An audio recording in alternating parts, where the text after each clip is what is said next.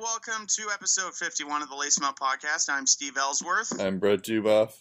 Before um, we get um, too deep into the hockey stuff, um, there's apparently this big sports story that uh, neither of us could resist talking about. I'm sure everyone's talking about. We'll talk Yeah. about it uh, before we get to everything else. But um, stuff that um, we're going to talk about hockey related.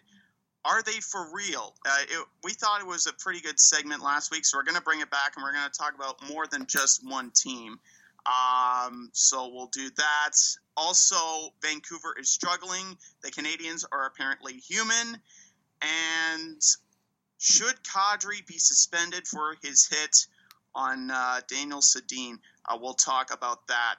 Um, but first, it took a couple of blown leads, a costly wild pitch that gave Cleveland two free runs, a two strike bunt by Baez that struck him out because it went foul, a rain delay ahead of extra innings, Yeah. but the Cubs, after 108 years of futility, are finally World Series champions. No more 1908. The streak is over. And um, the news station that I worked at, we simulcast CTV National News. It's a national TV newscast. Uh, they they they got some interesting stats that kind of indicate that maybe it was meant to happen this way because a baseball has 108 stitches Right, the distance from home says. plate to Wrigley Field at the foul pole uh, is 108 meters. Cubs games are transmitted from Willis Tower. 108 stories high is the Willis Tower, and a dramatic Game 7 ended in the 10th with the Cubs scoring eight runs. So uh, it, it was one of those, honestly, it was one of those where were you when type of moments in the world of sports. Maybe uh, one of those moments in life that everyone Yeah. will be talking about, especially for Cubs fans. And it's just the stories. Like you hear this touching story of a one a, a, a 108 year old fan that was born the same year they last won the title, or and and actually jumped out of her chair when they recorded the final out. And then there's this fan that traveled to his dad's gravesite to listen to the Cubs game seven win Right. because he made a promise to his dad just before his death that when the when the Cubs made the World Series that they would watch the game together. Well, they Oh, listened to the game together. He he brought a lawn chair. Yep. He, he sat beside his father's grave, had the radio on, and just listened to the final few outs of that Game Seven win. That that And- those are the stories that really make this all the more And special. honestly, this is why, like, I was just thinking about this. This is, like, pretty much why we watch sports, just for Yes. moments like this. And, um, like, I mean, we were, de- we weren't really debating this, um, in terms of, like, we know we're a hockey podcast. Um, we do talk about baseball from time to time. But, like, I- we felt like this was an important thing to say because this is, like, a good reminder of, like, hey, like, you know, like the impossible can happen and stuff like that. So it's it's like a way to cheer you up. I mean, I'm sure um, it's unfortunate for uh, Cleveland Indian fans everywhere. Um, they'll, they'll they're a good team though, so they'll uh, I, I assume they'll be back soon. But well, yeah, um, you look at the Royals. yeah. Uh, the year they lost, Right, exactly. to That's a perfect in example, too. Seven, they won it the year after. So. Yeah, and that's that's a good example too. So it's like, um, and uh, as a fan of of the Red Sox, I know what it feels like to wait forever. Although I was 12 when the Red Sox won um, in 2004, but uh, it was I like this is probably my like the happiest I've been for a sports championship that's not Yeah. a Boston team. So uh, um, Like one, Yeah. one of my colleagues is also a Boston fan. She was Right. working the overnights. I, I was I, I watched the final final ten minutes, and she wanted the Cubs to win so Right. I know. And it's like uh, Theo Epstein should run for president. Um, he probably They- win. They, get- they accept last minute. No, no, he right? can. I mean, like if he can get the Red Sox and the Cubs to to win a World Series, he can pretty much do anything. He can fix this country in a way. So, um, but uh, uh, but yeah. So credit to Theo Epstein, um, and the Chicago Cubs. Um, we have this list here um, of things that have happened since the last time the Cubs have won the World Series. Um, we're go- I guess we're we're each gonna flip. There's a couple. There's a couple of these things on this list here. Um, I don't know. Do you want to start? Yeah, I'll start off. Uh, first off, radio and TV were invented, so the last time the Cubs won, it wasn't televised, it wasn't broadcasted in any way, shape, or form. Yeah. All you had was the photos. Uh, baseball added 14 teams, so yeah, that's a, including the Jays and the Expos, who are now the Nationals. yeah. Uh, George Burns, a legendary comedian, celebrated his 10th, 20th, 30th, 40th, 50th, 60th, 70th, 80th, 90th, and even his 100th birthday. Yeah, that's crazy. Uh, the Haley's, Halley's Comet, uh, which is a rare, you know, star that passes by, passed Earth twice. Um, yep. That's pretty remarkable. Yeah. Also, what's remarkable, Harry Caray, the legendary voice of the Chicago Cubs, was born and later died. So he wasn't yeah, alive. yeah. It's that's kind of sad too. It's kind of sad too when you think about that because he's probably the most notable Cubs guy, and now Oh, he's yeah. you know, he never got a chance to see a World Series, but whatever. Um, speaking of other leagues, the NBA, NHL, and NFL were formed, and Chicago teams won championships in each league. You know, Michael Jordan, you know, now with the Patrick Kane, Jonathan Toews era, the 85 Bears. So Chicago has been pretty good in their other sports, but not, um, not here in uh, baseball. Yeah. Man took a big step forward before the Chicago Cubs. A man landed on the moon. Yep. That also happened before this title. Um, 16 U.S. President, presidents were elected. Uh, this is also a reminder it would have been 17 um, if the Cubs won a week later. Um, but yeah, go out, guys, go out and vote. Um, it's a pretty important election. Um, it really depends on if you're racist or sexist. Um, you know, uh, you know, we're not, we're trying not to sway too much into the political realm. But uh, Just I make your think- voice heard. yeah, just just make your voice heard. Um, yeah, I mean, I do care who you vote for, but um, I don't want to be like uh, I don't want to sway people who who may vote for this person. Um, Yeah, speaking otherwise, of American politics, uh, there were 11 amendments made Yep. to the U.S. Constitution. Not sure how many amendments made to the Canadian Constitution since the Cubs last won it, right? but uh, there were uh, 11 amendments made to the U.S. I guess supposedly this is this is probably like uh, an American who wrote this. Um, prohibition was created and repealed. so people were allowed Yeah. to party like it was 1908. Yeah, literally. Uh, the Titanic was built, set sail, sank, was later found, and became the subject of lots of movies. Uh, the most notable one in '99. hmm Um, but yeah, oh, 97, I think it went out. I forget what year that was. Uh, the own field that they were, the Cubs were playing in, Wrigley Field, was built and becomes the oldest park in the National League. And it still Um, is. Yeah, so they didn't even win when in 1908 the Wrigley Field wasn't even around. So, um, that's impressive. Yeah, flag poles were also erected at Wrigley Field, believe it or not. Yep. Um, a combination of 40 summer and winter Olympics have been held. That includes the Miracle on Ice in 1980, and of course, us Canadians, the year uh, Canada men's, the Canadian men's hockey team won gold in 2002. Yeah. So I mean, two big sporting and, events happened and, before. and a lot of other uh, hockey Olympic championships that you guys have won. Um, 13 baseball players won the Triple Crown. I believe that's the award you, that goes out to the player who leads the league in batting average, homers, and RBIs. Yep. Uh, bell bottoms came in style, went out of style, and came back in style. I don't know That's if bell probably my bottoms. favorite. I don't know if were they ever. my favorite. It's hilarious. I don't know if they were ever really in style, but okay. uh, the Cleveland Indians. Oh wait, no, wait. Well, yeah. Oh yeah, this is yours. Yeah, Sorry. Cleveland, Boston, Arizona, and the Florida Marlins before they became the Miami Marlins all won the World Series. Uh, the Cubs played 14,153 regular season games. So almost 15,000, but uh, it's still impressive though. So yeah. Yeah, there are there are a lot of uh, attendances in the NHL that are uh, unfortunately lower than that number. so. Probably. Uh, and finally, Alaska, Arizona, Hawaii, Oklahoma, and New Mexico became part of the union. Yep. So, um, so yeah, if you hadn't got an idea of how long 108 years are, uh, now you know.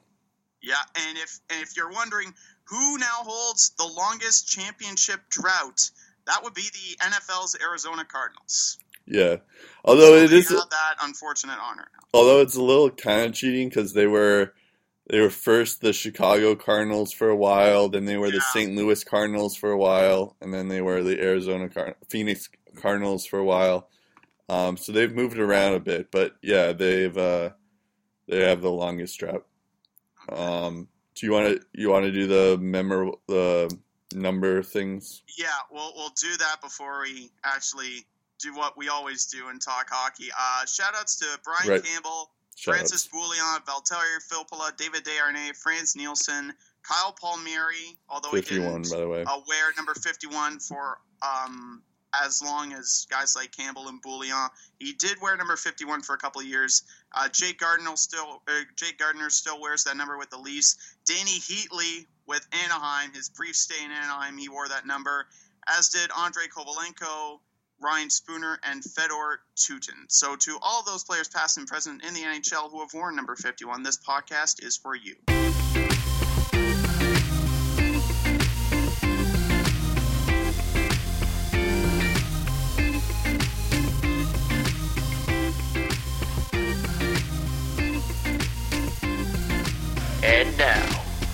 It's time to lace 'em up. Here's Brett and Steve. All right. Um, so that was quite the intro, but Yeah. uh, it was worth it. Um, so yeah, so like last week, we had we talked about the Oilers and if they could be sustainable, and then we uh, started thinking about other teams that um, that were have gone on to uh, surprising starts right now. So we have about uh, six teams right now um, who we are gonna ask, are they for real? Um, now it doesn't. Now I should stipulate that some of these teams have gone off to a bad start, um, but um, so it's it's like, are they for real in the other sense? Are they uh, are they going to continue to be bad? Um, but um, we're going to start off with uh, good teams or teams that are off to a hot start right now. Um, this isn't really too surprising, I guess, but uh, considering that they have the best, one of the best goaltenders in the league, but uh, the Rangers have been pretty good. Um, they are. Let me look quickly. They are nine three and zero. Um, in I guess they're nine and three. Um, and they have the highest goals per game because usually you know they let uh, Lundqvist um, like takes over for them, but they've had they have the highest goals per game with four point two. Uh, the fifth highest goals against, or lowest goals against, I guess, uh, with two point three. Um, JT Miller is their leading point getter. Mhm. Um, and um, yeah, so I'm gonna ask you. And Jimmy Vesey has been pretty good for him. yeah. Um, unfortunately for Steve, Mi- Mika Zibanejad has also been pretty good for them. So, uh, Steve, are the Rangers for real? Well, um, they're definitely a playoff team. Um, so long as King Henrik is King Right. Henrik at its finest. Uh, the bigger question I have is their offense for real. Can they continue to score at will? And I talked about it a bit last week. Uh, they haven't slowed down. They shut out the Blues five nothing. They defeat the Oilers five to three. They thrash the Bolts six to one. They just beat your Bruins five to two. Um, through their first eleven games, they had forty five goals for. And JT Miller, we just talked about him. He uh, to put this into perspective, in my fantasy hockey league, I picked him as one of my final five picks, and now he's a point a game player. He leads the team in scoring as of Saturday, twelve points in eleven games.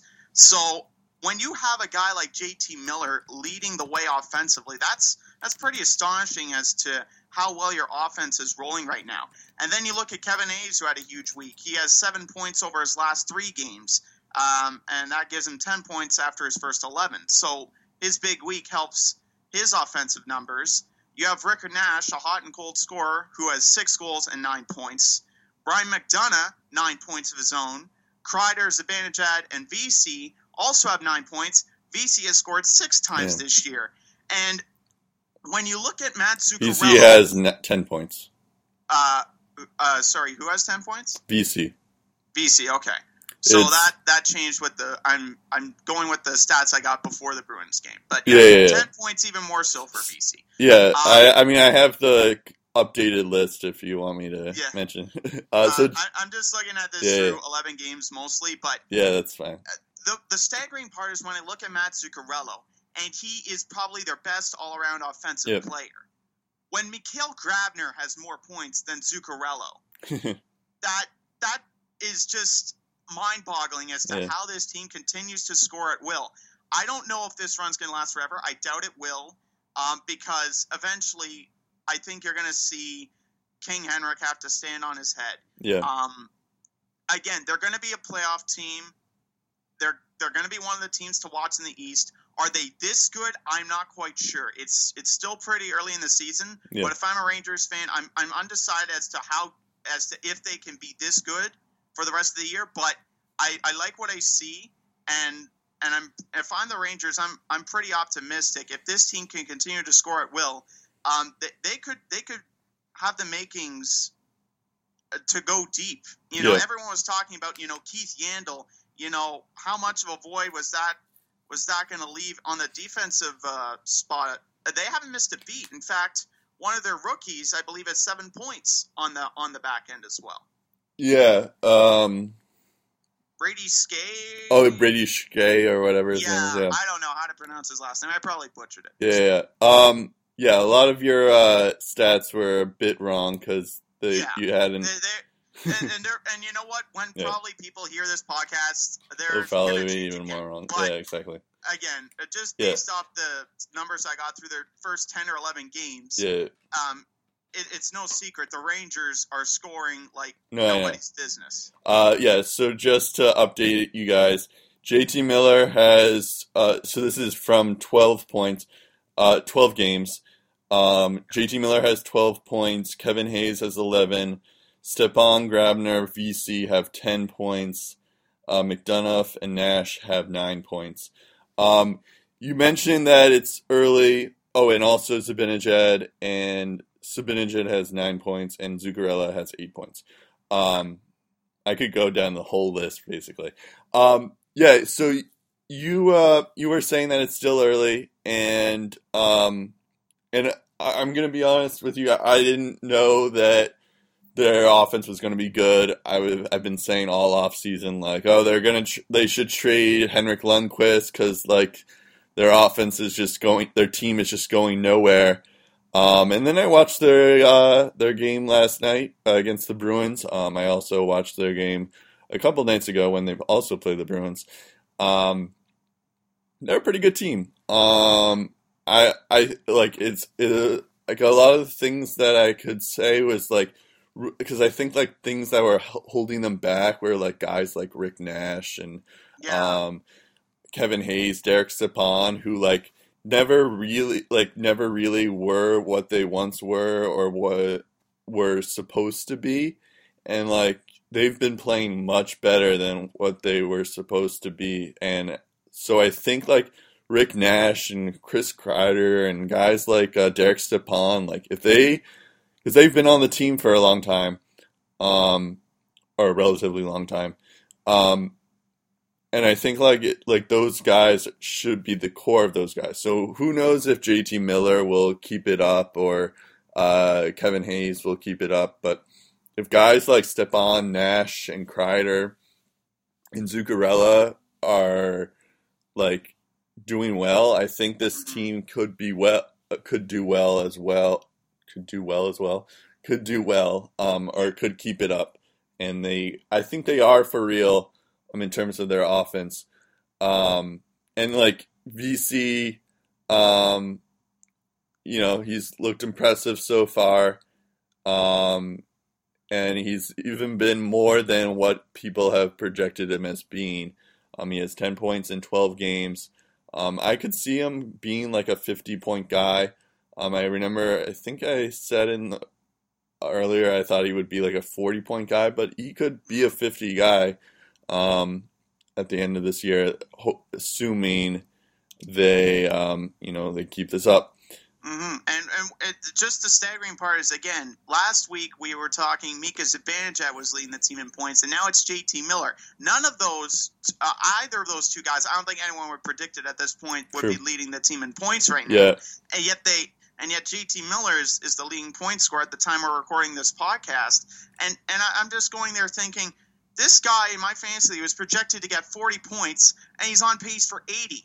yep, Like that's how good this offense is right now.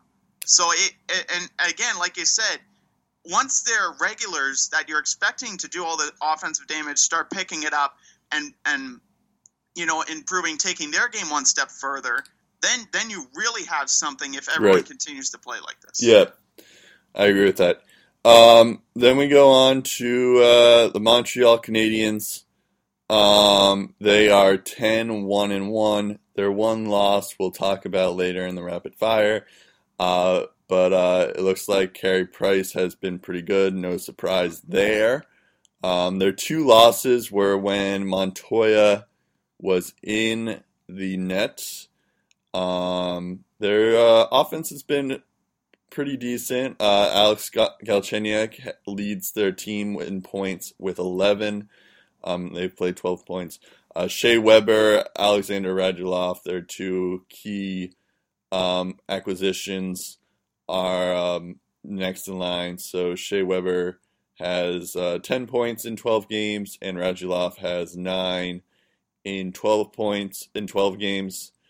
Um, yeah, I guess these are a lot like the Rangers, as we were just mentioning. Like, Mhm. you know, because like Gallagher, and Pacioretty, uh, you know, guys like that, and Shea Weber, Galchenyuk, like those guys are like, I mean, I guess not really Galchenyuk, but Shea, like Weber for Weber, Gallagher, and Pacioretty, those guys are like veterans in the league, and if those guys continue to do what they're doing, um, then I think they're going to be for real. Because we know Carey Price is, you know, he's always going to be good. You can always be in the game when you have Carey Price in net. Um, but it's really just dependent on um, the rest of the team. Um, like, can Radulov and uh, can Radulov keep this up? Can Galchenyuk keep this up? Um, and will other guys uh, be able to keep it up? Um, they don't have as much depth as other teams do in that sense, but Yeah. um, yeah, Um, I, just just just to bring up a couple of stats that are probably going to be dated again. Uh, after Thursday's game against Vancouver, guess who was their leading goal scorer? um, Radulov. Torrey Mitchell. Oh wow, He had five goals, and that was enough to lead the team. So again, that's again their depth guys Yep. stepping up and delivering. True. Plekanec and Desharnais both were in a scoring slump. Plekanec sort of got They out still of it. Still are kind of, but yeah, he sort of got out of it with the game winner against Philly Yeah. uh, on Saturday night. So when you're doing all that with Plekanec and Desharnais off their game, that's a good sign. yeah, And and it's just the way they find they they they're finding ways to win games. Like the the Vancouver game, uh, Price stood on his head, stopped all 42 shots he faced. They won three nothing. And then you look at the Philly game.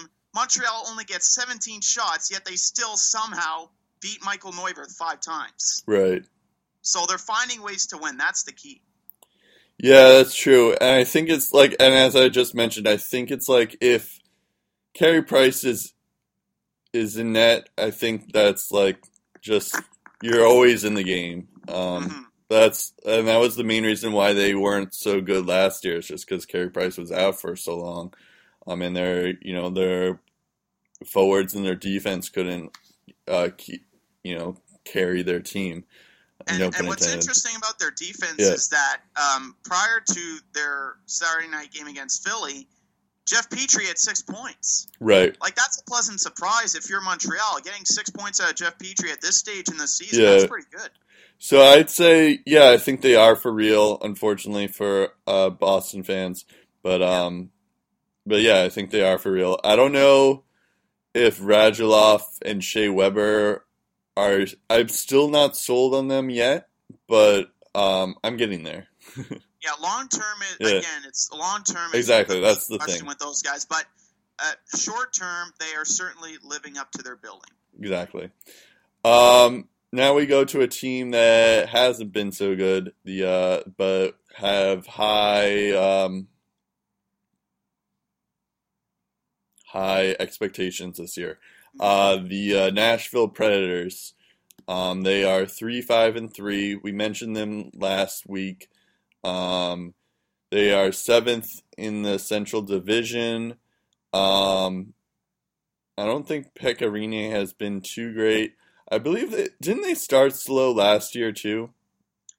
Um, I think they I did. don't, I don't know. Uh, if, I, I think they, they were kind of hot and cold. I think they had a better record at this point last year than they did uh, this year. Okay. Um, I mean, I could I'm, double I'm pretty sure but- they were top three in their division last year. You'd have to check my uh, Yeah, hold on, I'm looking. they around. look a bit similar to the Ducks of last year. Like they're Actually, they were they got off to a hot start in the yeah, beginning. that, but they're they're they're too good to go a mediocre one for Right. two. No, I know. Seven road games. Yeah, I was I was just going to mention. So, uh, Filip Forsberg leads their team in points with seven. Um, he doesn't have any goals though. It doesn't really feel like it because he's you know he has seven points, but um, but uh, so Filip Forsberg has seven. That's not great even, but he leads their team in points. Um, Viktor Arvidsson has six. Uh, Ribeiro has six. Uh, PK Subban and Ryan Johansen, who are supposed to be like their key guys to make that leap, um, they have six as well. Um, I think, I think those are that's the key here. Is like if Ryan Johansen and PK Subban pick it up, and Filip Forsberg actually picks it up, I think those are the guys that are gonna have to step it up big time in order for the team to do well and it's not happening right now. Um, so The reassuring news is that heading into Saturday's action, despite the fact they only had eight points in their first ten, they were three points back of both wildcard spots in the West, which at the time were occupied by Winnipeg and Calgary. yeah, And what also worked against them is that they didn't really have a favorable schedule to start off the year. They start off the year home and home with Chicago, then Dallas, Detroit, Pittsburgh, Anaheim, LA, San Jose, Colorado, who they beat 5 1, Arizona, who beat them in the shootout. Can't take them lightly. And then on deck, they have Anaheim, Toronto, and a pair of game and a pair of games with Ottawa and St. Louis in between. And all of those guys, all of those teams, uh, they can find ways to score right, and they got a lot of youth on their team. So definitely they have to figure it out at some point. They still have time, but Forsberg again needs to get off the goal scoring schneid. He, he needs to start producing in that regard. Everyone needs to pick up the play. Johansen, Subban, you mentioned those two. I think Matthias Ekholm also needs to produce. and more. Roman Josi, yeah, Yeah, but more so Ekholm. I think he's only got a handful of points this year. He, he, he hasn't. I, I was expecting a bit more of him, like a, a thirty to forty point guy, and um, I, I, think they need a bit more of their second. I think they need more production from their secondary defense. It can't just be Ro- Roman Josi and PK Subban uh, doing all the heavy lifting there. true, true. Uh, we'll go to another team that had somewhat high expectations as well, but hasn't managed it yet. Uh, the Florida Panthers. Uh, they are five, six, and one. They are eighth in the Atlantic Division, so they are behind Buffalo and Toronto um, at the moment. Um, Jonathan, this is a little cheating because we kind of know why they aren't doing so well. Huberdeau um, is injured long term for them, but Jonathan Marchessault, his um, his replacement for now, uh, has 12 points in 12 games. He's been by far their best player. Um, the next best player in terms of points is Vincent Trocheck um, and Colton Sceviour, who have eight points in 12 games. Um, this is one of those things where I think they will be back. Um, once like guys like Bjugstad um, and uh, Huberdeau come back, um, because I feel like it's a little unfair when you know those guys aren't there. Um, but um, you know, guys like Jagr have five points. Um, Robert who's also pretty old, um, has a 2.52 goals against average right now. Um, so I don't know, um, and a save percentage of nine point uh. Um, so I don't know. I feel like um, Aaron Ekblad has two points. He's never really been a um, points guy, I guess, but um, but I think it's like this is just a a team that's just been injured. It just has a ton of injuries, and once those guys get healthy, I feel like they'll be back. And those injuries kind of make all the difference because in the Panthers' first 11 games, six of them were decided by a goal. Right. And you can't get the win every night when you play like that. And I think that's part of the reason why they're a 500 team. Again, you look at some of their un, un um, some of the guys you don't expect to light it up in the NHL that are really picking up, like Marchessault, Sceviour, Trocheck, um, Barkov, and Jagr. I think more can be done on there. And Reilly Smith has had four points in 11 games. You know they're paying him five million a year. He's got to step it up Yeah. again, Ekblad just two goals, two points in eleven games. Um, even though defensemen aren't supposed to, uh, to you know score points at will like Erik Karlsson, he was Right. he won Rookie of the Year. He's arguably their best defenseman. He needs to step it up. And I True. also like to see what they do with Jared McCann because he's been held off the score sheet in his first 11 games with his new team after the trade uh, from Vancouver that uh, that um, meant Erik Gudbranson had to go to the Canucks. Um, I, I, I'm, I'm interested to see um, what they do to get him going. Yep. And again, That's like we mentioned, like you mentioned before, I think you see to a certain extent how the injury to a guy like Jonathan Huberdeau affects this team, and I think they're still trying to adapt. And Yep. Again, like Nashville, they're going to have to figure it out soon because they they had some heavy firepower coming in Washington. They lost that game four two. They had the Sharks, the Isles, the Habs, the Leafs, the Sens, Yep. Rangers, Flyers, and Blue Jackets all on deck. Um, they they have to find their stride, and preferably they got to get it done in November. Yep. Um, yeah, that's a good point. I mean, I think we can say this for all teams. It's like it's still pretty early for them, but I think for like Florida, it's like we kind of know why they've been, haven't been doing so well because of those two injuries. But at the same time, they're like Huberdeau. Um, you know, you wouldn't think that Huberdeau would have that much of an effect on their team. Um, you know what I mean? So I don't know. Maybe like guys like Reilly Smith, Jaromir Jagr have to pick it up, and Barkov have to pick it up. So, um, Yeah, it, it, it's and Yeah. again they they relied a lot on the one goal games last year, but they Yeah. won more than they lost, and that's the thing. And when you rely on those one goal games, as the Sens have learned in the past, um, you know when you go on a when you go on a dramatic run, I guess Yep. you know you get the benefit of the doubt on those one goal games, but that's not going to happen in real life every time. right. Um, the Minnesota Wild, um, under Bruce Boudreau, have now like usually when Bruce Boudreau takes over a team, um, you know they start scoring a lot more. Um, but in this this time they're um, being more defensive. Um, they uh, so they're first in the league in goals against, um, with two. They've uh, in that sense, uh, but they're not doing so badly in scoring either. They have uh, they're ninth for goals per game, um, with three um, goals per game. Uh, let's see here. Ryan Suter, surprisingly, is their leading point getter. Eric Staal's been good too. He has their most goals um, with four. Um, Charlie Coyle's, Jason Zucker, Mikael Granlund have also been good for them as well. Um, so, I mean, this is a team that I guess is like under Bruce Boudreau. You could, he's a good coach. He's a good regular season guy. Um, did I say their record? They're six four and one, third in Yeah. the Central Division. Um, They've also surrendered two goals or fewer in seven of their first 11 Right. games, and that included their 1 nothing loss to Colorado on Saturday. Exactly. Yeah. So, and yeah, Devan du- the Dubnyk's shutout streak probably didn't hurt that stat line either. So, Well, yeah, and, Yeah. And, and even though they Yeah. that Stroud streak has been broken, Right. three goals against his last two starts. It's not Yeah. his fault he didn't get the win in either game. yeah, it's kind of surprise. So I have two surprises, and then I'll throw it to you. Um, it's, I mean, we know what Devan Dubnyk is capable of, but he has a 1.46 goals against average and a save percentage of 951. Um, obviously, I don't think that's sustainable for a long time, so I don't know if they're particularly for real, but like 'cause- because of that. Um, however, um, I do know he's a good goalie, so maybe he will be a good in the future. Um, but it is surprising that Ryan Suter has 10 points in 11 games.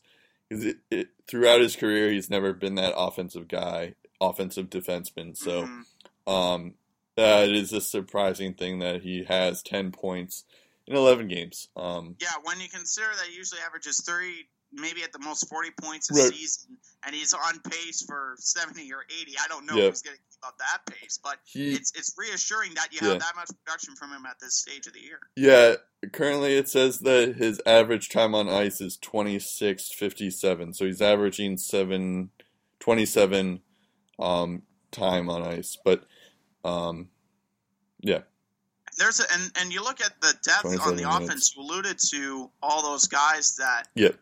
that have you know eight points, seven points, six points. There are five guys that have five points. One of them is a rookie by the name of Joel Eriksson Ek, and he's only played in seven games, and he scored five points. yeah, that's true. What also what also impacts them is they don't play again until Thursday, so that gives them time to rest up, get ready for the rest of their November schedule, and and those couple of days rest can be huge for a team like Minnesota that you know plays in one of the toughest divisions in hockey. Yeah, that's the thing that makes me wonder if they are for real or not because they do play in the Central Division. I don't know if Ryan Suter can keep it up just because we know he's not that guy. Um, although maybe he is under Bruce Boudreau. Um, and that's the same with Dubnyk because I feel like those are the key guys for why they're doing so well. Um, you know, and I I don't know if like z- guys like Zucker and Charlie Coyle are gonna um, do well either um, throughout, but like you know, um, but maybe they will. Um, you know, I guess this might be a. st- I just proved how stupid this segment is because Yeah. it's all so early. Um, well, yeah, and, and yeah. the de- the defense, you know, it's not going to hold up for Exactly. Uh, for the entire season, so they need to start scoring, and I think that's going to determine where they finish is how much scoring they get from here on out. Because a, a team like Minnesota, I don't care how good you are defensively, eventually you're going to look human. As we're going to talk about in the rapid fire, the Habs defense looked real human uh, Yep. at some point this week. So Minnesota's time is going to come. They're going to go through a rough patch. Um, they've only scored um, one goal in their last two games right. uh, before this, you know, series of rest days.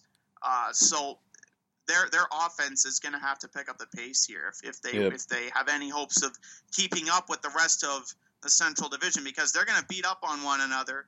And if, if they need to make any progress, they need to keep on winning. Yep. And if it, you can't win if you don't score. Um, so the last team that we're going to talk about is the Anaheim Ducks. Um, at the time as I wrote this, they had a losing record, but they've since gotten they've gotten even. They're five, five, and two. Um, they're they're tied for second in the Pacific Division. So now we can ask, are they for real? Are they going to pick it up? Um, yeah. Um, yeah, absolutely they are because yeah. Rickard Rakell they already have. played, only played three games since signing his new contract and getting over the injury bug. Now, three Yeah. goals and three assists. That's pretty good start. Two averaging Yeah. two points a game. Perry and Getzlaf have been Perry and Getzlaf. right. Fowler and Kesler have, correct me if I'm wrong, eight points each. Last I checked. Yep. Vermette has quietly added seven of his own. So yeah, they're, they're, this team's going to be fun. Yeah, I think they are. I think when I like when I was jotting down teams that were gonna be good and bad. I was just like, I noticed that Anaheim Ducks were like low on this Pacific Division, and I was like, oh, well, maybe they aren't back. What's going on there? Um, and then yeah, they've they're they now won their last like I think they've won like three of their last four or something like that. Um, oh no, they're they've won three of their last five. Um, and some of those games they've won rather convincingly. Too. Right, exactly. They beat the Kings for nothing. They beat the Coyotes five one. I mean, the Kings don't have Quick. Um, they beat and the, the Coyotes are still young. yeah, team, but and the no Coyotes are still. Um, the Predators are they beat the Predators six to one, which we just talked about. So, um, yeah, I do think that like this this team, as you just mentioned, Perry and Getzlaf um, and Rickard Rakell have have been really good for them. But um, it also depends on how good Gibson can be, um, and that whole dynamic with him and jo- uh, Jonathan Bernier. Because sometimes he looks really good, sometimes he doesn't look so good. Um, he has uh, 2.43 goals against average with a save percentage of 914. So um, we shall see if he's gonna um, be that guy. Um, he's start. I think he started every games except for two. Except for So four. one, I think it was against the first time they faced Pittsburgh. Bernier was in net for that. Yeah, and then oh, but he also didn't play against the San Jose Sharks. Okay. Um, but um, or Gibson didn't play, but he's started for every other game. But yeah, I think that's like that has a lot to do with um, if they're going to be for real or not. Because Gibson hasn't played primarily uh, as the starter for this is his first season doing that. So um, we shall see if like you know a couple um, months later if he if if he's gonna remain the same. Like those aren't decent. Those are decent stats, um, but they could be better. They could be worse, kind of thing. So Yeah, it, like it's Yeah. it's not you know lights out you know exactly, numbers that you would expect out of a starting goaltender. I agree, but um, it, you're right. It's going to be a challenge, and I mean he's gotten the reps he's of a starting goaltender, but right. that's because Frederik Andersen has been hurt or hasn't Yeah. been playing well. And we know what he's Now, capable of too. yeah, but it, Bernier is the backup. Gibson is the undisputed number one guy, Right. and I that's what I think you're alluding to is Yeah, with no one really expected to take his job. How is he going to perform? exactly. And I think that's what it all comes down to is it, for them is is can Gibson be that guy or not? Yeah. Um. All right, uh, let's do the poll of the week. It was kind of a short one, but It, was short and satirical. It's satirical, yes, exactly. Um, so, uh, as we just mentioned, the Ducks shut out the Kings uh, for nothing on was I think it was Tuesday, um, and then like uh, Darryl Sutter like said like in the post game that like the Kings were because they had they were shut out uh five let me look at this they were shut out I think th- for three games um, once to the St. Louis Blues, to the Chicago Blackhawks, and then to the Anaheim Ducks on Tuesday. Um, and uh, and then Darryl Sutter said like something along the lines of like, um, Yeah, you know, he- was asked, "What does your team need to do to break this losing streak?" you just like score goals. yep, that was it. Uh, so that got me to thinking of uh, all right, a poll, a poll uh, of the week to ask: Will the Kings score a goal? Um, and finally, a lot of people played along with this. Um, there was uh, eighty percent said no, um, twenty percent said yes, um, and then uh, the next game they beat the Pittsburgh Penguins three to two in overtime and then they beat the Calgary Flames yesterday on Saturday, Five nothing.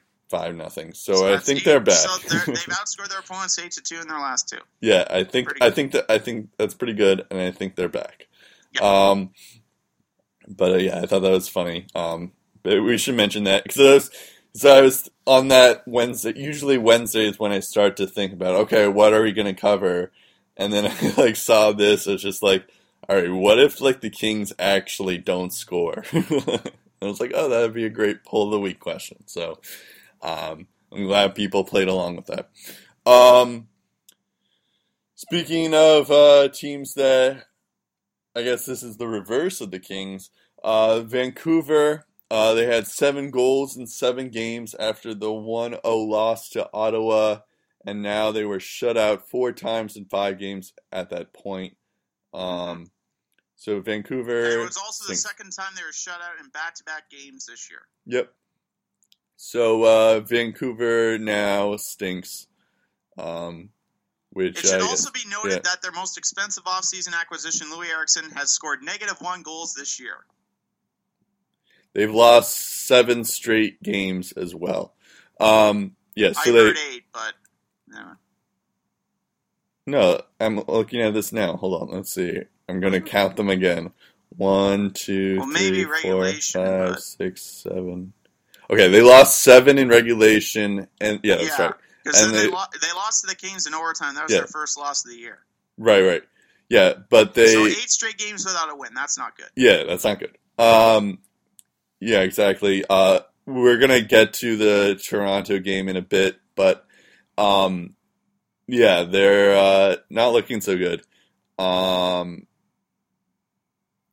yeah, I mean, I guess this isn't really too surprising, right? Um, yeah. I, Um, I, I, I had him as one of the bottom three Yep. teams in the West for a reason. And when I saw them go on a, a, the run that they did, and the fact that they really hadn't held a lead in regulation when they were going on that hot streak, uh, and the fact that they that oh, four of their first five games went to overtime, I thought eventually their luck's going to run out. It's run out in a big way. yeah. And it really begs the question: What will it take to get this team going again? Will Willie Desjardins have to be fired? And you know what? If he if he is fired, it's unfortunate because I don't think he's the problem. I Yeah, I was about to say. I think it's that time they rebuild, sell all of their assets, and they need to do it now because if they don't start the rebuild process, they're going to be in a bad spot this year. They'll be in a bad spot next year, and for the next several.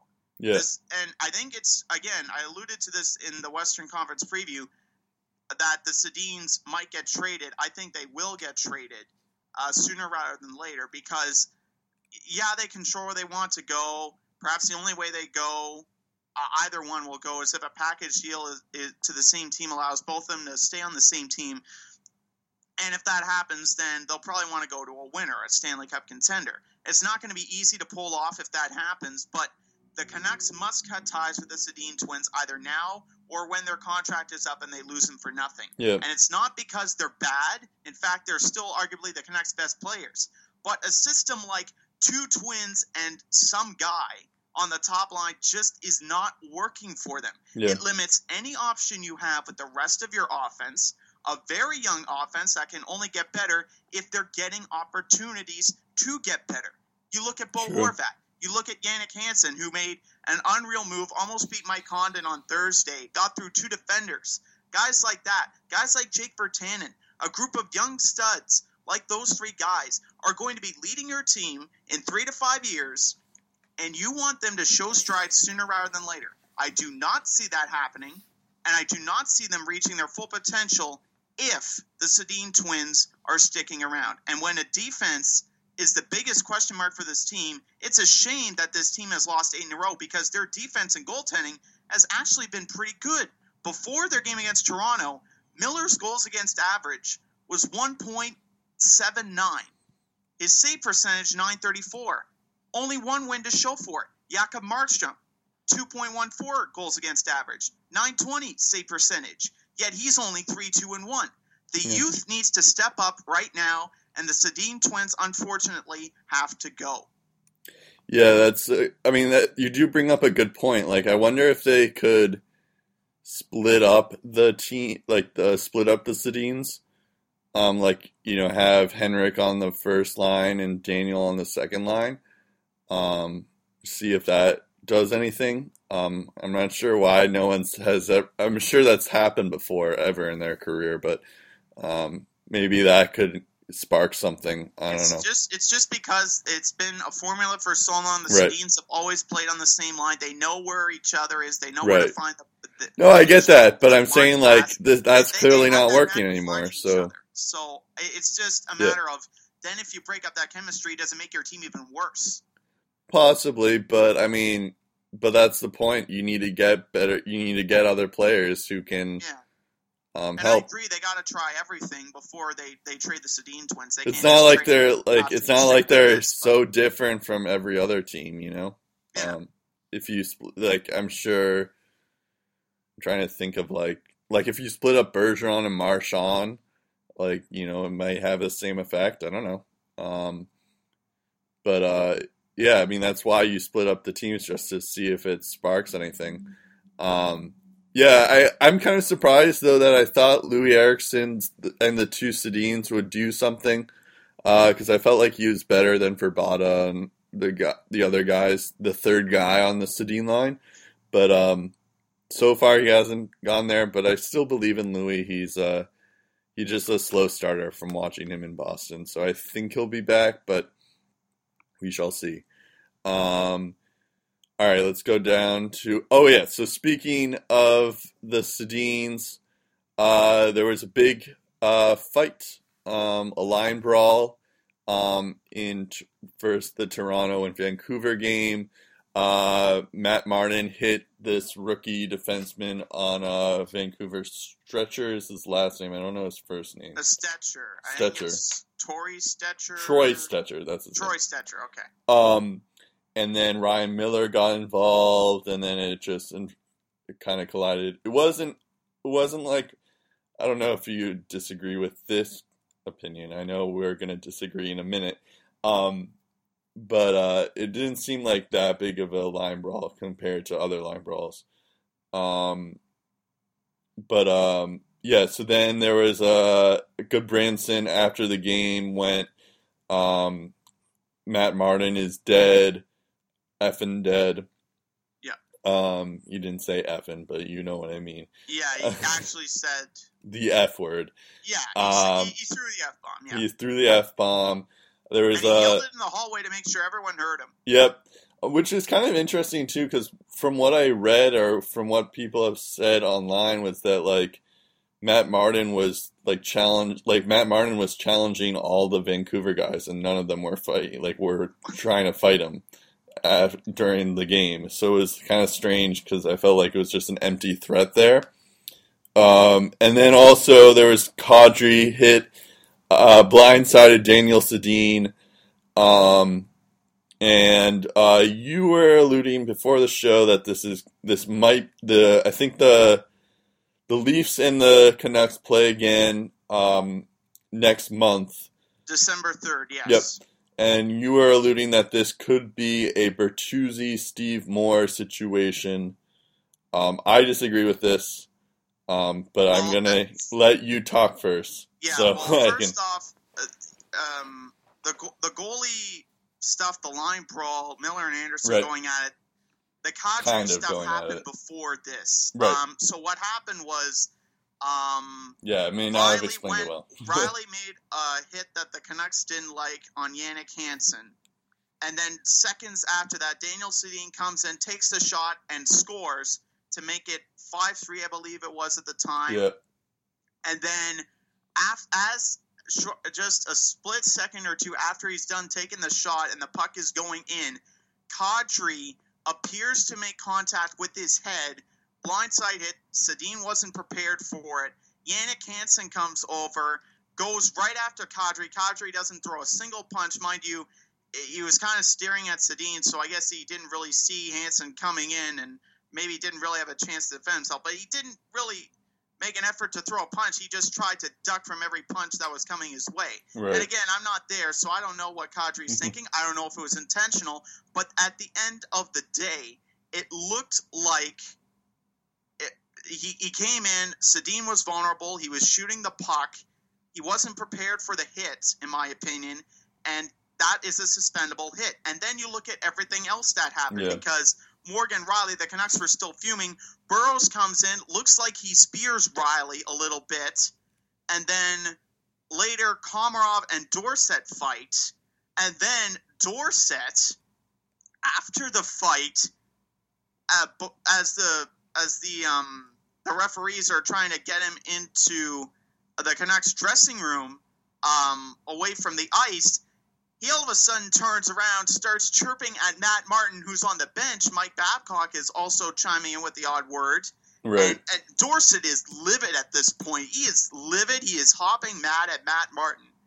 Uh, and and then eventually Dorsett is ex- escorted off. And then later, Burrows and Rielly fight. Right. And those two are um, sent to the sin bin for their troubles. And then the Matt Martin incident happens. He, he goes after Stecher. Then Miller jumps in, goes after Martin. Then a line brawl ensues. And then Freddie Andersen comes from the other end, goes after Ryan Miller. He doesn't really go after Ryan Miller. The two don't drop the gloves. He just tries to separate Yeah, I was about to Ryan it's Miller like from a- uh, from from uh, the Leafs player there, Matt Martin. And also, what's interesting is that you know a guy like Auston Matthews is tugging one of the Canucks players to try and get him away from one of his teammates. Yeah. So when you have a guy like Auston Matthews jumping in, like I understand, you know, sometimes you want teams to get it out of their system, but you this is where it goes back to the Todd Bertuzzi and Steve Moore thing. As for those of you who don't remember, Todd Bertuzzi um, and several Canucks players weren't too happy. This was in Steve like Moore- when Steve Moore went 2003, after- right? Sorry, what? This was in like 2003, so this is a lot. Um, I think it was in 04, actually. Okay, I might well, be wrong. early 2000s. Yeah, so Vancouver, Colorado, early Yep. 2000s. Markus Naslund is hit by Steve Moore. Canucks don't like the play at all. Moore is not suspended for the play. Coach uh, Coach Marc Crawford is livid. He's not happy after the game. A lot of the Canucks are fuming mad in the dressing room. We all know what happens. Bertuzzi jumps more. Moore. Moore's never the same again. He never plays in the NHL again. Right. And of course, we have that big lawsuit. I fear we could have, based on especially the Erik Gudbranson stuff. I, I know it's just one guy, but when you have that kind of animosity and you play the same team a month later, if no justice is served, I fear things could really escalate the next time these two Yeah. teams met. Uh, these two teams meet, and when these memories are still fresh, Right. then it really adds up. And you also got to take into account Kadri has been suspended before. So this would make him a repeat offender if he got suspended again.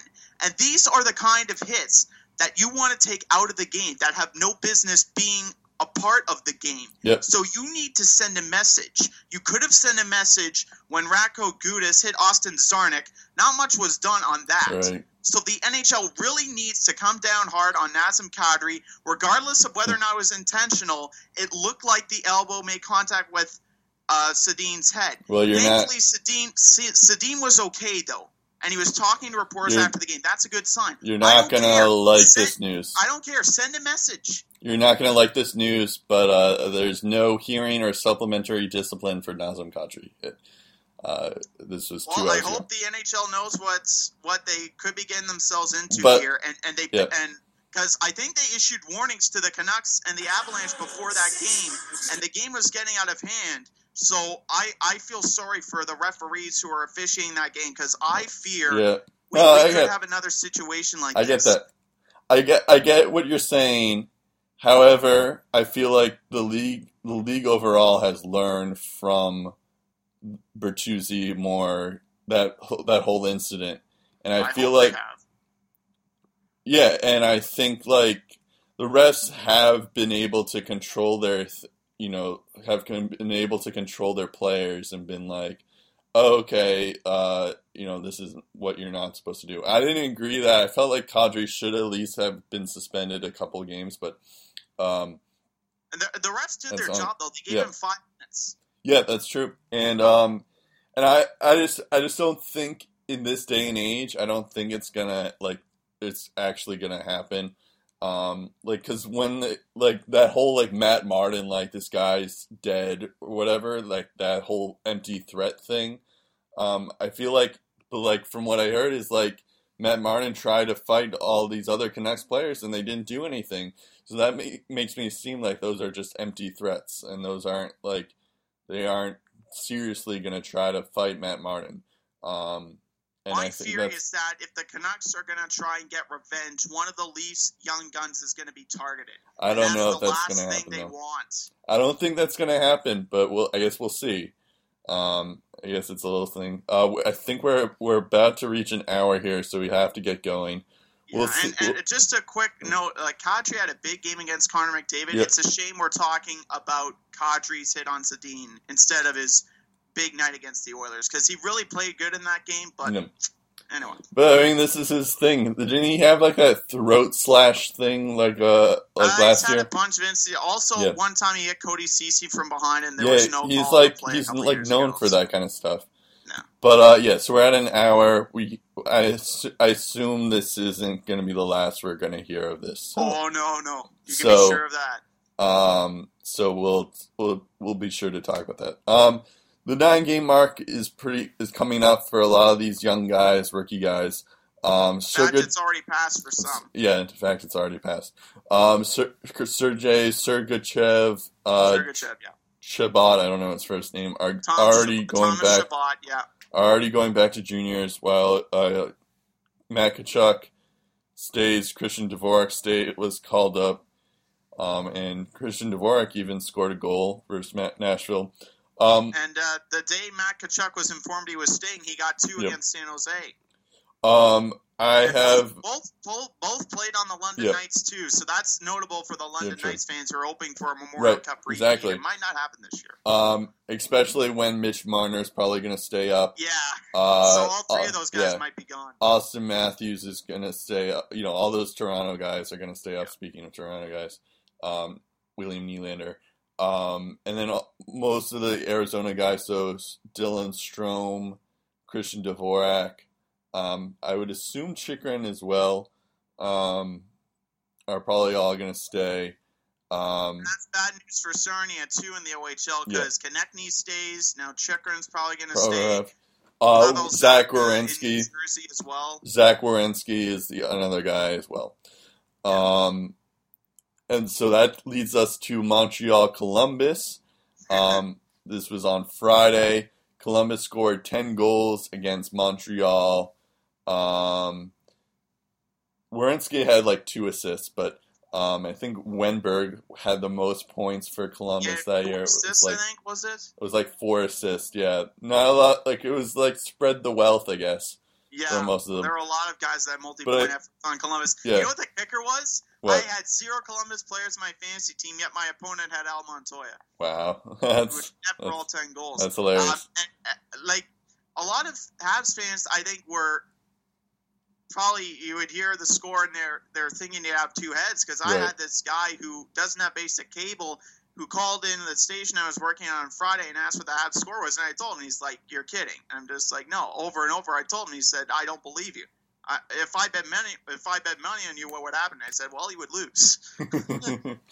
uh, just yeah, total denial, but yeah, and and I can understand why they didn't Yeah. lose by ten goals. Uh, they didn't lose ten to nothing since 1942. Um, uh, and this is the first I'm- time. I think this is the first time that it's been like a team scored ten goals since like 2005 or something like that. I'm, I'm Yeah. well. 2005 was well. It would have to be in the 05 Oh, yeah, yeah. 06 season. I'm not quite sure. I just I just had to mention the lockout year, I'm 2006. just not quite sure. That was another question I was thinking. When was the last time an NHL team scored 10 goals in Yeah, an NHL game? Because I remember the I remember being at a Sens Sharks game yeah, uh, back when uh, Canadian Tire Center was called the Corel Center, and the Sens won that game nine to three. Kiprusoff was the backup at that point, yeah. and the Sens didn't. That was the closest I'd ever seen to a team score ten goals. Right. Um, yeah, that's true. I think the biggest news here, though, is that uh, Therrien somehow kept in Montoya for all 10 goals, so just leaving him out to dry like that. Um, and, and do you know why that's relevant? because Carey Price is undefeated. I mean, why? Montreal didn't lose by ten goals since December second, 1995. You know what's so special about that day? Oh, Patrick Roy's last game. In Montreal, that's correct. Uh, so, uh, of course, on Twitter, uh, Pierre LeBrun had to bring up uh, this important tweet. He said, uh, just taking a look here. Uh, uh, one more on Montoya, and he gets traded for Kovalenko, right. Rucinsky, and Thibault. and tennis star Genie Bouchard tweeted, "When does the mercy rule come into play?" Hashtag Habs. And probably my favorite was from Ray Ferraro when he played for a Thrashers team who won 14 games one year, and he said, "Pretty certain the Thrashers never lost 10 nothing to any NHL team, and we lost to everyone." um, but like, but shouldn't that like shouldn't that mean more like that? Like Therrien, like, do, like I get that they're playing the next day and Carey Price. You don't want to like uh, lose rest on Carey Price, but come on, man, like give Montoya some like leniency. Like I don't know, it's just I felt it's, I feel like I've always thought uh, Therrien is a bad coach, but I felt like this was like a terrible move by him. Like just it doesn't make him look put, good, that for sure. But I would yeah. think I would think Montoya was told what the game plan was because with Mario Tremblay and Patrick Roy, I don't think there was really much communication between the two, and that's what kind of. Well, it has nothing to do with that, but okay. I think that's what Patrick Roy got riled up about is that there wasn't much communication. That just uh, Tremblay right. just Well, I'm not. I'm, I'm, not comparing it to the Patrick Roy case. I'm just I, saying. No, I'm, I'm, just. I'm, I'm just, saying, saying, like when it was like they the Columbus scored six nothing in the first. They they scored like six nothing in the first period. Why don't they just have Price play in like the second and third? Like that's all you needed to do. Like I don't know. Like you just just give up on the game, and the game was already over at the at the end of the first. Just uh, I don't know. Like give him some like some help. I don't know. You know what? You bring up a good point because you look at yeah. Carey Price as the score was going up. He was stretching. He was getting warmed up. Yeah. And then by was seven nothing, eight nothing, nowhere to be found. Exactly. So he, he, you know, he was prepared to go in there, but yeah. I guess the game plan was put Al Montoya in for the entire game, no matter how bad the score gets. Yeah. And it is, in Therrien's defense, he probably didn't think Columbus would win ten nothing. True, true. I mean, no, I get that. I'm just saying, like, you could at least, like, you know, not have that score if you're if you put in Carey Price in. Yeah, um, and, and you know yeah. what? You know, may, maybe Therrien, you know, may, maybe made this decision with the best of intentions. He, he didn't want something bad to happen to Carey yeah. Price in a game that already got out of hand. True, I guess so. But, like, I don't know. I get why you may hung him out to dry like that. And Pat Reddy acknowledged that. He said, we let Montoya out to dry, and it's yeah. frustrating. And uh, Therrien said it was a very tough call to stay with Montoya because he was just getting lit up like a Christmas tree out there. Right and apologies for saying Christmas in November, folks. Uh, but again, it's you're forgiven. I, I I can't help but think, you know, there was Montoya was probably being the good team guy that he was. Yeah. He, he, he, probably took one for the team, and and Therrien, I would hope, told him what the game plan was the entire time. And I don't know. Again, Tremblay and Roy, I don't know how much communication there was, but Roy was probably upset about something and forced his hand th- this wasn't a star goalie. This was a backup. Yep. And and and a, and you know I I don't agree with you know leaving any goalie out to dry like that, but I, I think Montoya was a good sport about it than probably most goalies would be. Right. Uh, and you got to wonder, you know, if Mary, you wonder how much Terry knew because he said the coaching staff saw the team's bad game coming like a big curveball. Right. I mean, he's right. They would look human at some point. Right. But and nothing? Yeah, that's true. I mean, it is a wake up call. But we have to get going. Okay. Uh, Lundqvist, uh, 60th shutout. Um, we were talking about the Rangers, so he's been pretty good for them. Um, two unknown teams reportedly interested in Yaroslav Halak. I hate when like there are reports like this because it's like, what unknown team? You know, it's like just say the team. You know, um, Just off the top of my head, Carolina, LA, or Arizona would be good fits for Halak. yeah, I could see that. But I again, two unknown teams. They didn't specify that. I'm just Yeah. off the top of my head. No, I know, I know. That come to mind. I mean, I, I don't know if Halak will actually get dealt, but we'll see. Um, well, it, it, it- it's not really Halak's fault. I mean, yep. John Tavares in shootouts, he's 13 for 52 in his career. Andrew Ladd's only got one assist. Halak can't do everything. True. But Greiss has been pretty good for them, so we'll yeah, see. has, and they and they still haven't done that well. Yeah, yeah. We have gone to overtime 38 times this year, and we are only a month away into the season. Don't it's just a fact, I guess. Um, Yeah. So either scoring's way down. No, wait, that can't be right. Columbus won 10 nothing. Interesting fact. Interesting fact about that. Montreal has the best goal differential in the East as of Saturday, plus 11. Guess who the second best is? who? Columbus Montreal. with plus 11 because of that one game. Yeah. Because That's of funny. that one game, they're the se- they have the second best goal differential in the in the, the Eastern Conference. That's funny. Um, Ales Hemsky out five to six months for Dallas. And that's not funny. That's been unfortunately the story of his career. If he hasn't Yeah. been good, he's been hurt. Bogosian out for Sabres. We don't know how long, but it's Uh, I've heard he's going to miss multiple weeks with a knee Okay. injury, so that's not good. But, for like, Buffalo, that's like a- already out with Jack yeah. Eichel. Add him to the list of Sabres who are out. Yep. My prediction is not looking good. Um, uh, so we talked earlier in this uh, po- episode, um, if you're still alive, uh, th- about like um, Matt Martin hitting Kadri, hit, having the questionable hits. Two of the two guys who have been who are should be most known for their questionable hits um, have retired this uh, yesterday or on Mhm. Saturday. Uh, Raffi Torres retired, and John Scott also retired. Um, so yeah, I mean, this isn't really like we shouldn't do like a whole like moment of silence for them, but No, but um, but you yeah, know what? It, it kind of disappoints me that Raffi Torres had to be that guy who right, who took a run at Marian Hossa because in junior with the Brampton Battalion, he could have been a lot. He could have been a lot better as an NHL player had he stu- um, had he steered away from all those extra antics. I Yeah. mean, those questionable hits. He could have been, I think, a productive NHL player. Unfortunately, it didn't happen. right, John Scott was never had that offensive flair, but uh, I don't know how how you could have scripted a better way to go out with the kind of All Star game that he had. That that was pretty something, and yeah, kind of distracts people from that one time he karate chopped Phil Kessel. and or he Kessel, concussed, or no, Kessel karate chopped him. Yeah, and he concussed Loui Eriksson. Um, Yeah. people forget that too. Um, also, I think they were saying that the All Star game is now going to uh, for voting. Um, you can only vote in bona quote unquote bona fide NHL players, and now the question will probably be like, what qualifies as a bona fide NHL player?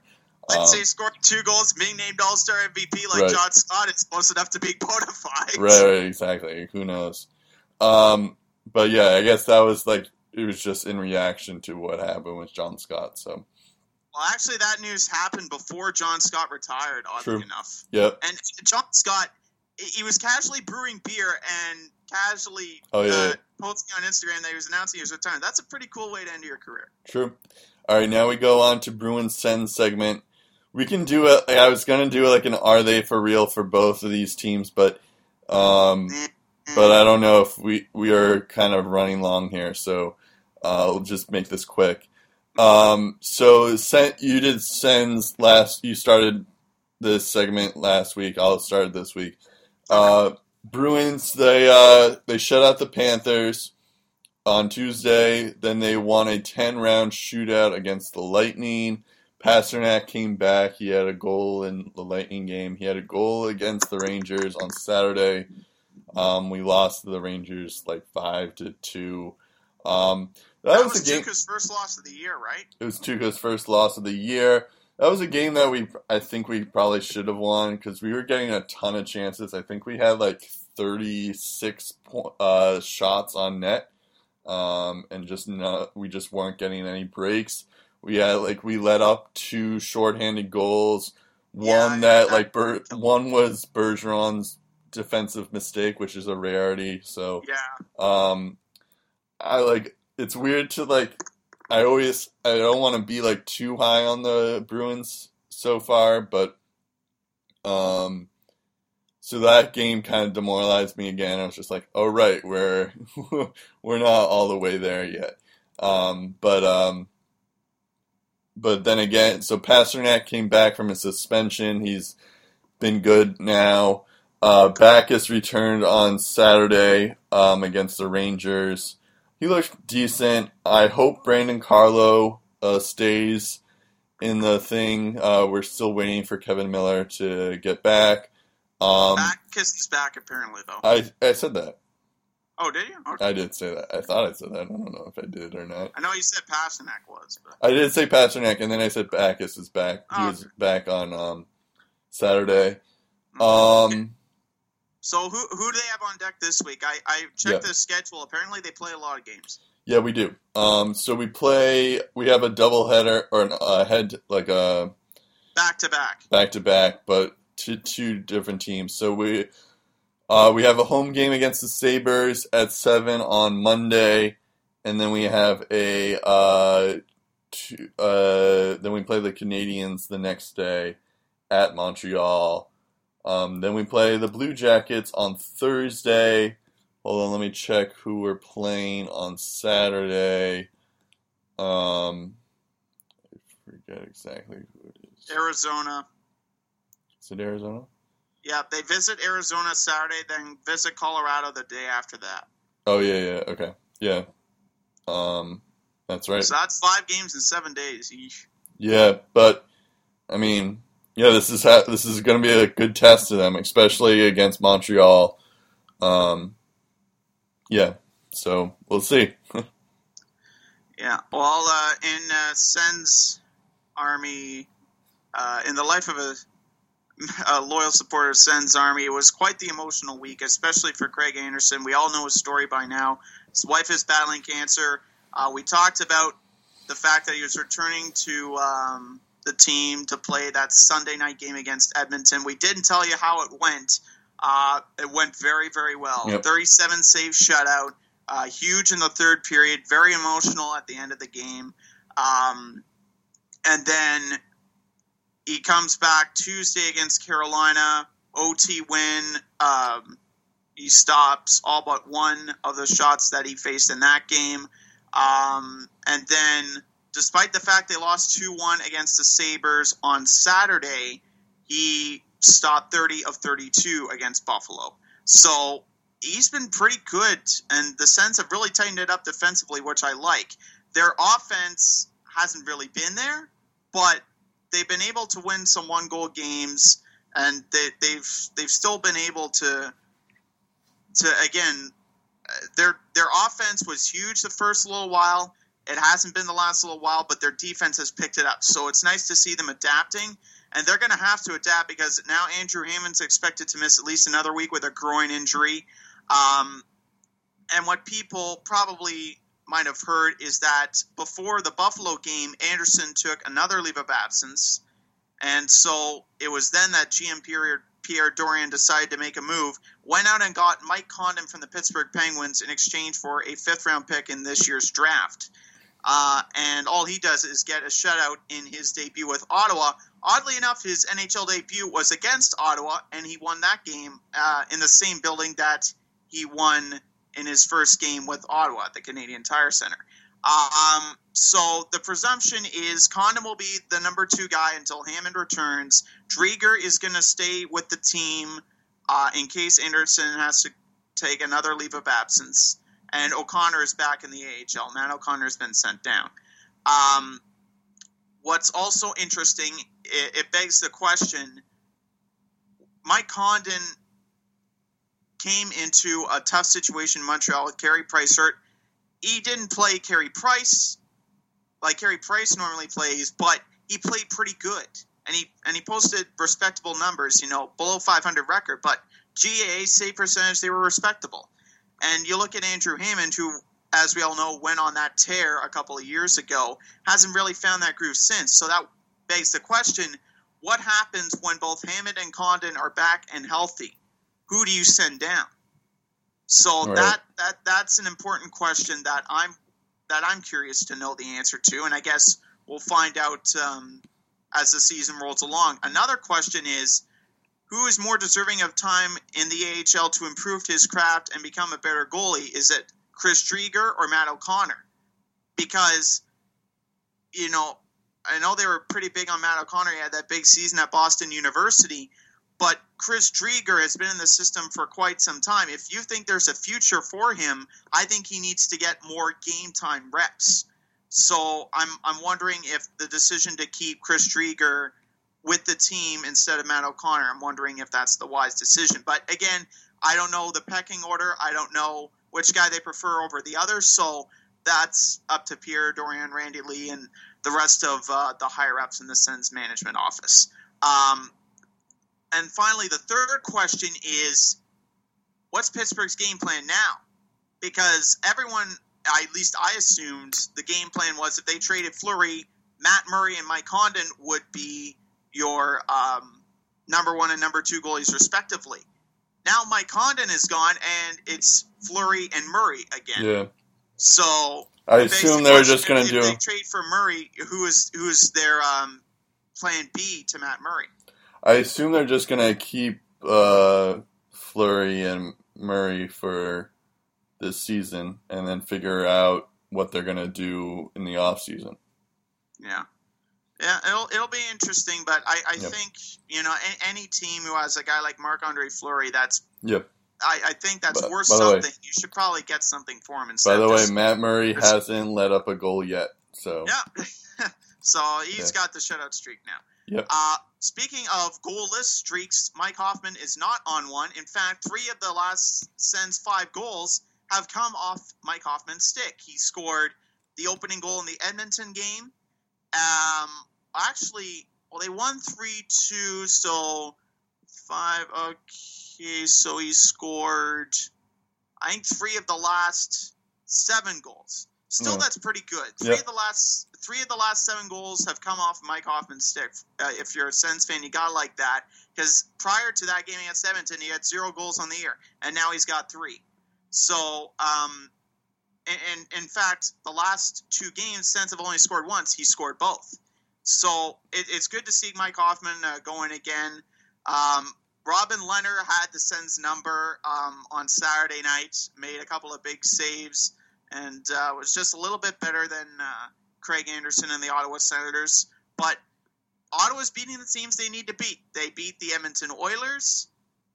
Um, yeah, they beat the Edmonton Oilers. I should make another correction. I think it was three of the last six goals that uh, the Ottawa scored. Mike Hoffman's been responsible for. Um, either way, that's pretty good.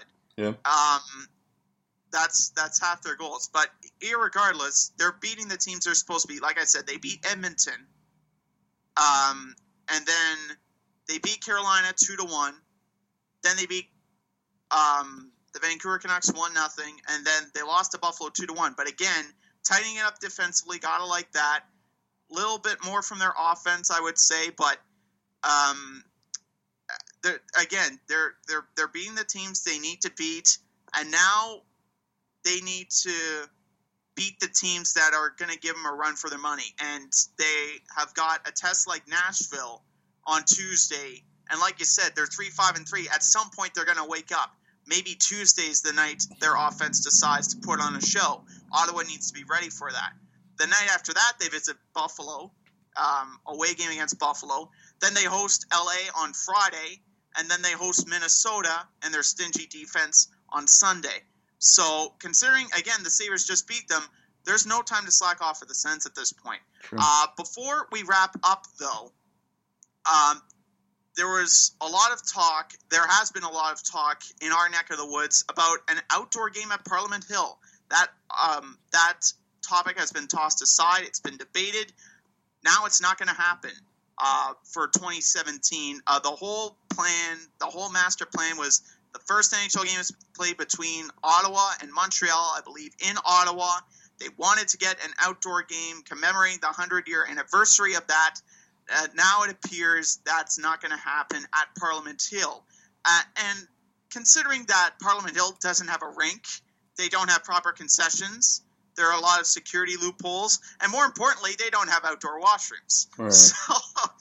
So uh, there are probably a lot of logistics that um, made this game impossible to work out. Um, so that begs the question: Well, is there a plan B?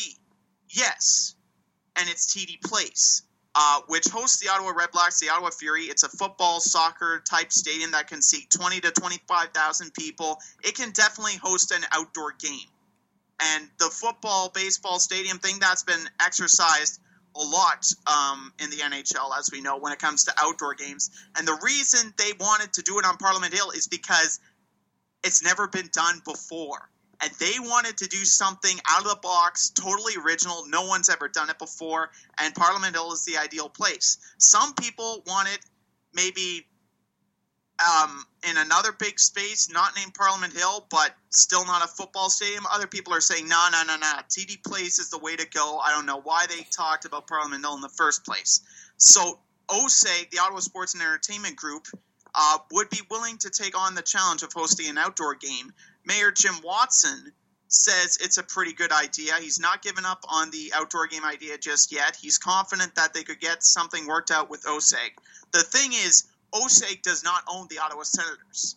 The Ottawa Senators are owned by a separate company. Cyril Leeder said TD Place wasn't in their plans. So they're going to have to pull some strings in order to make this happen. I don't think it's 100% dead for 2017, but what we do know is that it won't happen at Parliament Hill, and now they're going to have to sort a bunch of other stuff out in order f- to make this outdoor game a reality. Yeah, so there's the latest on that. we'll have to see. Yeah. Um, I actually correction here. Uh, Matt Murray did give up a goal, but only one Okay. goal. Um, yeah, at some, I think, I think it's going to get to the point where, like Jay and Dan on TSN, we invent a segment called "You Blew It" at the end, oh yeah, yeah, and we rhyme up a bunch of topics that uh, we were slightly off on. Yep. But- Um, I mean, I was just like, oh wait, that is that right? And then I was, uh, so then I looked up, looked it up, and it was like, oh, he only gave up a goal. Okay. Um. Anyway, so social media. If you uh, if you've listened this long, God bless you. Um, our Twitter is lace up, lace up podcast. We were kind of slow this week, but we'll we'll pick it up. Um, Facebook, lace them up. Uh, you're probably listening to this on SoundCloud or iTunes. Um, subscribe there or follow us on SoundCloud. Um, and uh, oh yeah, and uh, email us anything, literally anything. Uh, laceupbag at gmail.com. We are Um, open to any topics, future topics. We'd be willing to tackle anything you guys suggest. Um, Yep. so so long as you know it, it, it makes sense and, Yeah. and everything. If you want to send general feedback, by all means, let Yeah. us know. Rate honestly, um, we want to hear from you. Anything that you have to add to, that would that you think would make this podcast better, we will consider. Exactly. Um, uh, if you're an American citizen, go out and vote on Tuesday. Um, can't stress that enough. Um, my name's Brett Duboff. I'm Steve Ellsworth. We'll talk again in episode 52 of the Lace Up podcast. Yeah, if America is still alive. Um, all right.